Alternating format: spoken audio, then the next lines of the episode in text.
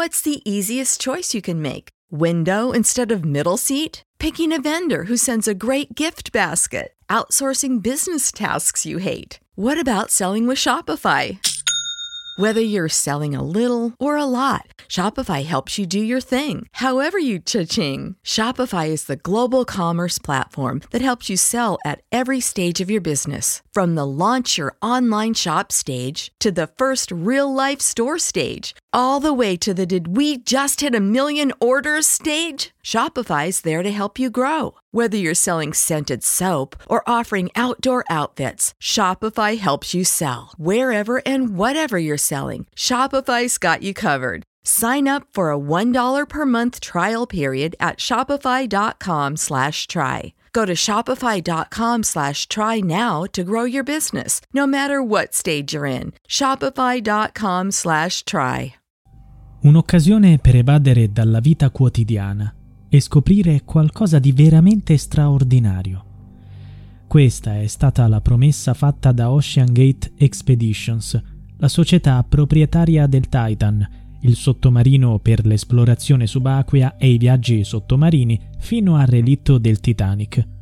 Doveva essere un'esperienza straordinaria per i cinque esploratori che il 18 giugno scorso si sono immersi a 3800 metri di profondità nell'Oceano Atlantico per far visita al relitto del famoso transatlantico affondato dopo aver colpito un iceberg il 15 aprile 1912.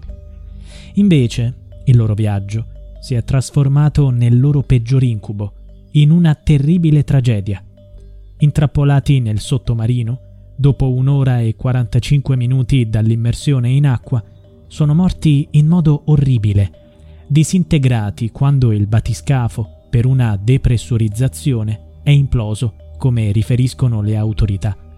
Sono morti in questo modo, sul colpo, senza nemmeno accorgersene. A bordo del sottomarino c'erano il miliardario britannico Hamish Harding, che in precedenza aveva viaggiato nello spazio con la Blue Origin di Jeff Bezos, l'uomo d'affari britannico-pakistano Shahzada Dawood, con suo figlio diciannovenne Suleiman, l'esperto francese di immersioni subacquee Paul Henry Nargeolet, che ha effettuato più di 35 immersioni nell'area in cui affondò il Titanic, e l'amministratore delegato delle Ocean Gate, inventore del Titan, Stockton Rush, che pilotava il sottomarino. Il tragico destino dell'equipaggio è stato descritto dai vertici della Guardia Costiera statunitense e canadese. Dopo la perdita di contatto con il Titan, la Ocean Gate ha lanciato l'allarme e sono iniziate le ricerche. L'equipaggio aveva perso il contatto con la superficie dopo poco meno di due ore dall'inizio del viaggio verso il Titanic.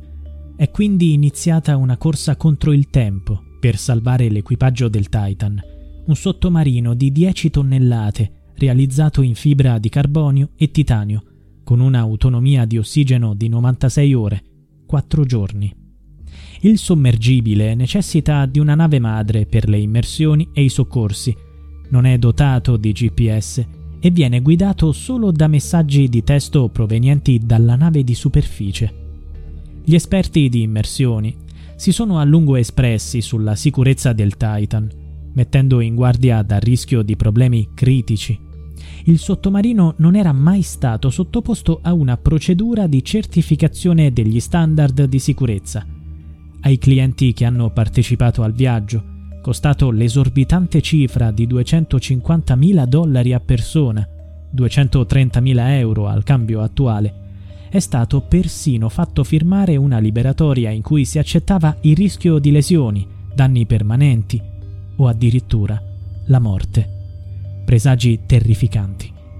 Dopo quattro giorni di tentativi di localizzare il Titan, i soccorritori ipotizzavano che l'aliscafo fosse intrappolato nel relitto del Titanic a 3800 metri di profondità nell'Oceano Atlantico, a largo delle province canadesi di Terranova e Labrador.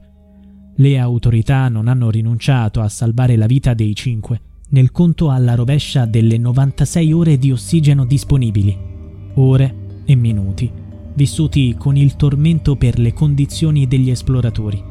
vittime di una lenta agonia in attesa di una morte orribile. Aerei militari, rompighiaccio e sottomarini hanno cercato invano in un'area acquatica grande quanto un intero Stato americano. Poi la speranza di trovare e recuperare il Titan dalle profondità si è riaccesa quando il sonar di un aereo militare canadese ha rilevato suoni sottomarini nell'area di ricerca. Sembrano dei colpi contro lo scafo, hanno ipotizzato i ricercatori, sulla base di un rapporto inviato al Dipartimento di Sicurezza Interna del governo statunitense, in cui si sottolineava che quei rumori si sarebbero ripetuti ogni 30 minuti per tre ore come indicato nel protocollo di emergenza del quale Narjolet, ex capitano della marina francese, era sicuramente a conoscenza. Fino all'ultimo i soccorritori hanno voluto credere che ci fosse ancora vita sul Titan, ma a poche ore dalla scadenza del conto alla rovescia per l'esaurimento dell'ossigeno nel batiscafo, fissato alle ore 11 italiane del 22 giugno, è arrivata la tragica notizia del ritrovamento di rottami sul fondale marino.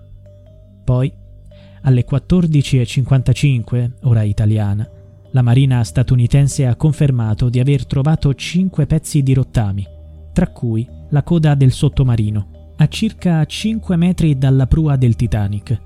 Il controammiraglio John Moger, comandante del primo distretto della Guardia Costiera americana, ha dichiarato I rottami trovati sono in linea con un'implosione. Riteniamo che le persone siano morte.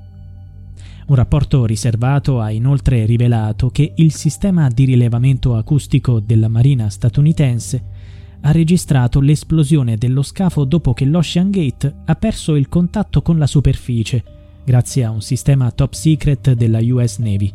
Il sistema è progettato per rilevare i sottomarini nemici.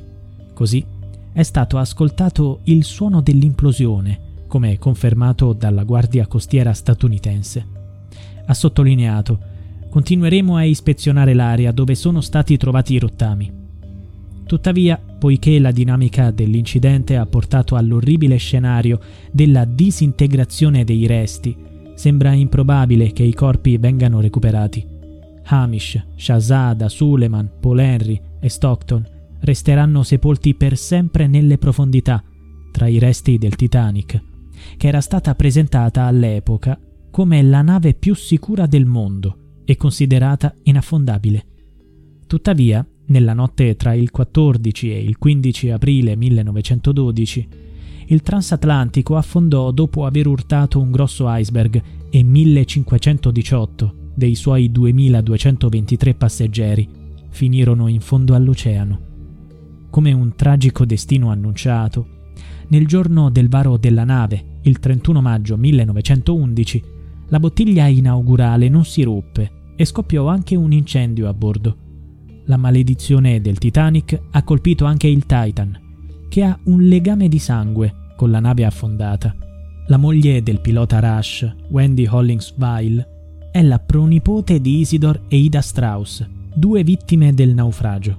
La coppia, tra i passeggeri più ricchi a bordo, viaggiava in prima classe quando la nave colpì l'iceberg le testimonianze dei sopravvissuti rivelano che Isidor si rifiutò di salire sulle scialuppe di salvataggio, lasciando il posto a donne e bambini.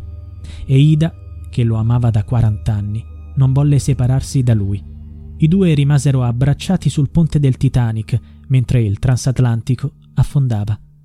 La loro storia è diventata leggendaria quando il regista James Cameron, che ha esplorato il relitto per ben 33 volte, ha inserito questa scena nel film del 1997 Titanic, che ha vinto 11 Oscar con Leonardo DiCaprio e Kate Winslet.